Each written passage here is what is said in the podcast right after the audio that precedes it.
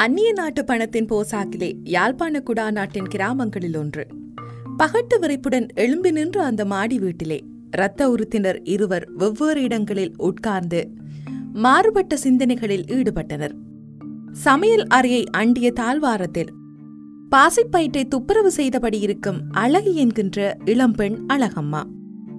அலங்காரமான ஹோலிலே ஆடும் நாட்காலியில் சுயங்கம் சப்பிக் கொண்டிருக்கும் நேந்தன் என்கின்ற சண்முகநாதன் ஆகியவர்களே இவர்கள் இருவர். ஒன்றுவிட்ட அண்ணன் தங்கை முறையானவர்கள். நேந்தனின் தகப்பன் வேலுப்பிள்ளை அழகியின் தகப்பன் அருணாசலமும் சகோதரர்கள் முன்னவர் மூத்தவர். மூன்று நாட்களுக்கு முன் பிள்ளைக்கு பால் கொடுக்கும் போது அவள் முலியை முரசு நின்று அதை அவுக்கென இழுத்ததோடு அவன் முரசை பரிசோதித்தாள் அழகி. மேல்முரசில் மாதுளம் முத்துக்கள் இரண்டினுள் விதைகள் போல் இரு பற்கள் அரும்பக் கண்டாள்.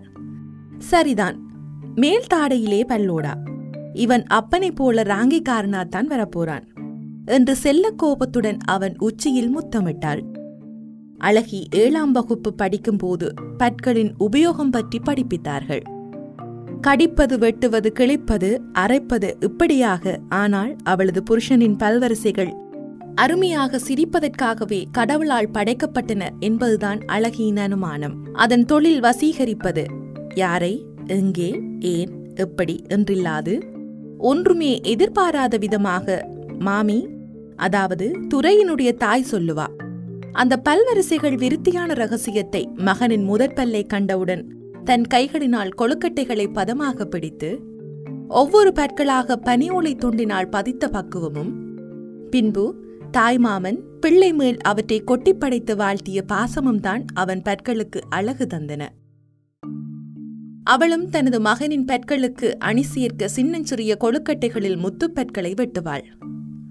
ராசதுரை அவளுடைய கணவனுக்கு இதில் நம்பிக்கை இல்லை. அதை அவள் எதிர்பார்க்கவும் இல்லை.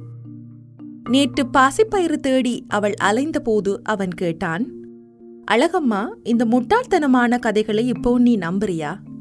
பேசாமல் இரு இந்த விஷயத்துல மட்டும் என்ன சிரிச்சு மடக்க நினைக்காதையும். என்று கூறியவாறு தனது பெரியப்பா வீட்டிற்கு போனாள் அழகி. இந்த நாட்களாக பார்த்து ஒரு கடையில் பயறு கிடைக்கவில்லை. அக்கம் பக்கம் சிநேகிதர் வீடுகளிலும் இல்லை. இந்த மாடி வீட்டு பெரியம்மாவிடம் மூன்று கிலோ பயர் இருப்பது அவளுக்கு தெரியும். எங்கும் கிடைக்காத பொருட்கள் இங்கே ஸ்டோர் அறையில் இருக்கும். வெளிநாட்டு பணம் மாற்றிக் கொள்ளை விலை கொடுத்து வாங்கி வைப்பார்கள். அழகி தன் பெரியம்மாவிடம் அரை கிலோ பயறு காரணம் சொல்லி கேட்டாள். எங்களுக்கு வேணும். இது பெரியம்மாவின் அனாதரவான பதில். ரத்தினச் சுருக்கமாக இரண்டே இரண்டு சொற்கள். இந்த பதிலை வைத்து இனிமேல் தனக்கும் இந்த மாடி வீட்டிற்கும் இருக்க போகும் தொடர்பை கணிக்கிறாள் அழகி. சுலகிலே இவ்வளவு பைட்டையும் பார்த்து கொண்டு இன்று அந்தியில் இந்த வீட்டில் ஒரு தேநீர் விருந்தா. அவர்களின் இரண்டாம் மகன் சண்முகநாதன் அன்னை பிரான்சிலிருந்து விடுமுறையில் வந்திருக்கிறார். தனது ஒரு மகனோடு பத்து வயது பையன் நிரோத். பயட்டை அப்படியே கொண்டு போய் படுக்கையறையில் இருக்கும் பெரியம்மா முன் வைத்துவிட்டு பேசாமல் வீட்டுக்கு போய்விடலாமா? பெரியம்மா அவளின் மகள் பவளமலரை கொண்டு பயிற்றை இடித்து கொழுக்கட்டை பிடித்து அவிக்கலாம் தானே? பவளமலர் என்னிலும் ஒரு வயதுதானே எளியவள்? அக்கா என்று மட்டும் இப்போதுதான் அழைக்கிறாள். அதைத் தவிர எனக்கு இங்கே வர வர வேலைக்காரி கோலந்தானே? அழகியின் புருஷனுக்கு அவள் வேலுப்பிள்ளை பெரியப்பா வீட்டிற்கு வருவது அறவே பிடிக்காத காரியம். ஆனால் என்ன செய்வது? ரத்த உரித்து ஒருபுறம் போக இங்கே வருவதால் சின்ன ஆதாயங்கள் இருப்பதை மறக்க முடியாது. இந்த முறை சண்முகநாதன் அன்னை வந்தபோது கூட குழந்தைக்கு மேல்நாட்டு உடை கொண்டு வந்தார். இது புதிசல்ல. அவர்களின் பிள்ளைகள் போட்டு கிழிச்சவை. என்றான் ராசுதுரை. அம்மா இந்த உடைகள் எமது நாட்டு பிள்ளைகளுக்கு உகந்ததல்ல என்றார். குழந்தை கிளினிக் டாக்டர் என்றாலும் அதை அணியும் போது வெளிநாட்டு பொம்மை போல் இல்லையா என் மகன்?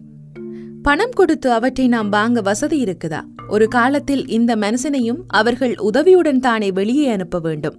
எப்பவோ போக வசதி இருந்தது போக இல்ல தோட்டந்துறவு வயல் வாய்க்கால் கோவில் குளம் என்று இந்த கிராமத்தை கட்டியலும் மனுஷனோட பேச முடியுமா? ம் இவருக்கும் மேல்முரசில் தான் முதலில் பல் முளைத்ததாம். அதுதான் சொல்லிலே அவ்வளவு வலிமை. வெளிநாட்டு பிச்சை பணம் எனக்கு வேண்டாம் என்பார். பணத்திலே பிச்சை என்று பச்சை என்றும் உண்டா? அவர்களைப் போல் அவருக்கு வாழ முடிகிறதா? என்றாலும் எனது பிள்ளைக்கன்று கேட்டபோது கொஞ்சம் பயர் தராதவர்கள் என்ன மனுஷர்?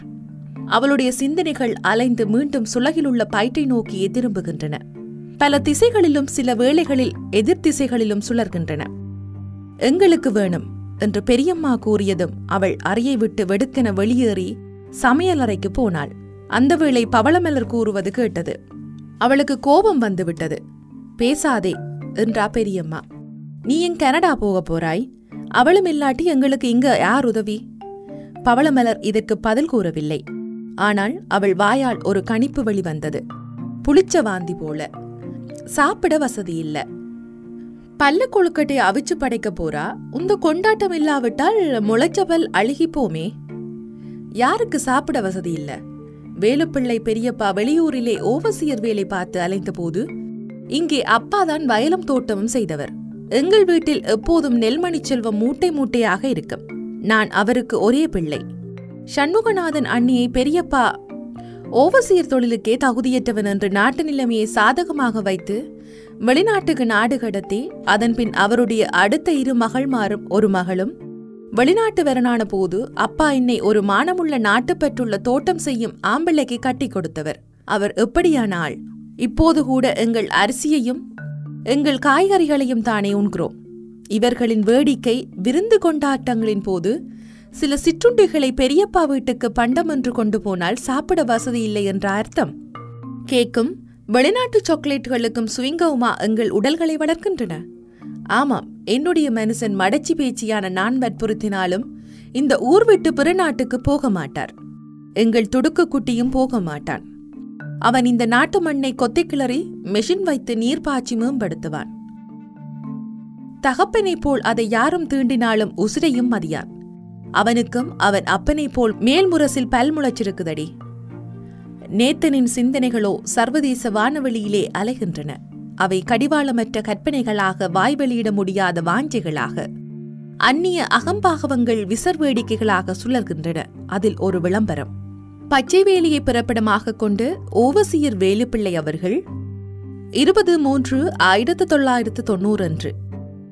நேந்தனின் தகப்பன் வேலுப்பிள்ளை முழுசாக எழுபது வயதினர். மெல்ல மெல்லமாக மேல் மாடியிலிருந்து படிகளால் கீழே ஹோலுக்கு இறங்கிக் கொண்டிருந்தார். பாட்டன் இறங்குவதை மிகவும் அவதானத்துடன் மாடிப்படிகளில் கீழே பார்த்து கொண்டு நின்றான் நேந்தனின் மகன் நிரோத். பாட்டனின் அந்திய கிரியைகளில் நெய்ப்பந்தம் ஏந்துவதற்கு அவனும் மற்ற அன்பு பேரப்பேர்த்திகளும் விமானங்களில் பறந்து வருவார்களோ என்னவோ. நேத்தனின் அந்த கற்பனா விளம்பரம் வீம்புடன் விரிகின்றது. வேலுப்பிள்ளை அவர்கள் காலமாகிவிட்டார். இவர் சில்லாச்சியின் அன்பு கணவரும் சண்முகநாதன் கதிர்காமநாதன் சன்னதிநாதன் கமலமலர் பவளமலர் ஆகியோரின் அன்பு தகப்பனாரும் நிரோத் ஜீவனி பிரீத்கனி ஆகியோரின் அன்பு பாட்டனாரும். நேத்தனின் மறதி அவனுள்ளே சிரிக்கின்றது. ஓ இந்த விளம்பரம் பெருமை தரும் சர்வதேச குடும்பத்தின் மூத்த அண்ணராகன? தலவாக்கலை எஸ்டேட் ஒன்றில் தமிழாசிரியராக இருக்கும் செலாவணி மதிப்பில்லாத பிரம்மச்சாரி தருமநாதன் இருப்பதை மறந்து போனான். குடும்பத்தின் கடைக்குட்டி பவளமலர் இப்போது பச்சைவேலியிலே பெற்றோருடன் இருக்கிறாள். விரைவில் அவளை கட்டப்போகும் கனடா மாப்பிள்ளை. நேந்தன் கொண்டு வந்த ஆல்பத்தின் ஒரு போட்டோவில் ஒரு பிறந்தநாள் கேக்கின் பின்னியில் வர்ண உடையில் கேக்கின் பின்னணியில் வர்ண உடையில் நீண்ட தலைமுடி சிறிய கூர்த்தாடி சகிதம் கிட்டாரின் தந்திகளை மீட்டியவாறு நிற்கின்றான். பவளமலர் இப்போது இந்த பூமியில் இருந்தாலும் இந்த வீடு முக்கியமான அவளுடைய மேல்மாடி அறை ஒரு சின்ன ஜெர்மனி குட்டி கனடா மினி ஜூகே வாசமாக இருக்கின்றது. சுகபோக நாகரிக பொருட்கள் தேவையானவை தேவையற்றவை அவள் உபயோகிக்க தெரியாதவை எல்லாம் அங்கே இருக்கின்றன. அவளுக்கு மருமகன் நிரோத்துடன் பேச முடியாதது ஒரு குறைபாடாகப்பட்டது. சிறு தேவைகளுக்கு கூட அவரின் தகப்பன் மொழிபெயர்க்க வேண்டிய நிலை. நிரோத்திற்கு ஆங்கிலம் தெரியாது. பிரெஞ்சு ஜெர்மன் மொழிகள் மட்டுமே தெரியும். அவனுடைய சித்தப்பா கதிர்காமநாதரின் பிள்ளைகள் பரிஸ் வந்தபோது அவர்களுடன் ஜெர்மன் மொழியிலேயே பேசினான். இவற்றையெல்லாம் எண்ணி பார்க்கும் போது நேந்தனுக்கு பெருமையாக இருக்கின்றது. வேலுப்பிள்ளையர் இப்போது சாய்மனை கதிரையில் உட்கார்ந்து தனது பொய்க்கை வாயால் சுருட்டு புகைக்கிறார். அவரின் வாரசுகள் எந்தெந்த மொழியெல்லாம் பேசுகிறார்கள்? ஒரு பத்து வருடங்களில் எவ்வளவு மாற்றம்? நிரோத் ஸ்ரீலங்கா வருவதற்கு விரும்பவில்லை. தனது பாடசாலை சமூகவியல் கல்வி திட்டம் ப்ரொஜெக்ட் சம்பந்தமாக ஜமேக்கா போக இருந்தான். பாடசாலையில் அவனுக்கு பக்கத்திலிருந்து படிக்கும் நண்பன் ஜமேக்கா தேசத்தவன். அந்த தொடர்பின் பிடிப்பு ஜமேக்காவின் வசீகரமான இயற்கைகளிலே அனுபவிக்க விரும்பினான். நேந்தன் இங்கே வருவதால் மிகவும் சிரமப்பட்டு தான் மகனை அழைத்து வந்தான். பாட்டா பாட்டியை நாங்கள் பார்ப்பதற்கு அவர்கள் பிரான்சுக்கு அலையுங்கள் அதற்காக ப்ரொஜெக்ட் செய்வதற்கென எனக்கு கிடைத்த விடுமுறை நாட்களை நான் வீணாக ஸ்ரீலங்காவில் கழிப்பதா? என்று கேட்டான். கடைசியில் வந்துவிட்டான். ஸ்ரீலங்காவில் வசிக்கும் திராவிட இனத்தவரின் உணவு வகைகள் என்பதுதான் அவன் மாற்றியமைத்த பாடசாலை ஆய்வுக் கட்டுரையின் தலைப்பு. நிரோத் ஆய்வுக் கட்டுரையை வேண்டிய குறிப்புகளையும் புகைப்படங்களையும் எடுத்தவுடன் ஒவ்வொரு உணவு பண்டத்தையும் ருசி பார்த்து விளக்கம் எழுதினான். சிற்றுண்டிகளில் எல்லாம் மாபிசம் சேர்க்கப்படாது. அவை வெறும் ஹாபோவைதரேட் பேர்வழிகளாக இருந்ததால் அவனுடைய போசாக்கு கணிப்பில் இந்த உணவு வகைகள் மூன்றாம் தரமாகவே இருந்தன. ஆனால் இன்று பாட்டி செய்யவிருக்கும் சிற்றுண்டியில் உள்ள பைட்டம் புரதம் இருப்பதாக நிரோத் தகப்பனுக்கு கூறினான். அதை அவன் விருந்தின் போது ருசிக்கு பார்க்க ஆசைப்பட்டான். செல்லாச்சி மகன் நேந்தனுக்கு கூறினா தம்பி உன்ற மகனுக்கு கொழுக்கட்டு என்று சொல்ல பழக்கினவ கொள்ளிக்கட்ட கொள்ளிக்கட்டு என்று சொல்றான். வாரவர்கள் பகுடி பண்ண போயினம். தமிழ் பிள்ளைக்கு நல்ல தமிழ் பேசத் தெரிய வேணாமோ? நேந்தன் தாய் சொன்னதை கேட்டு சிரித்தான்.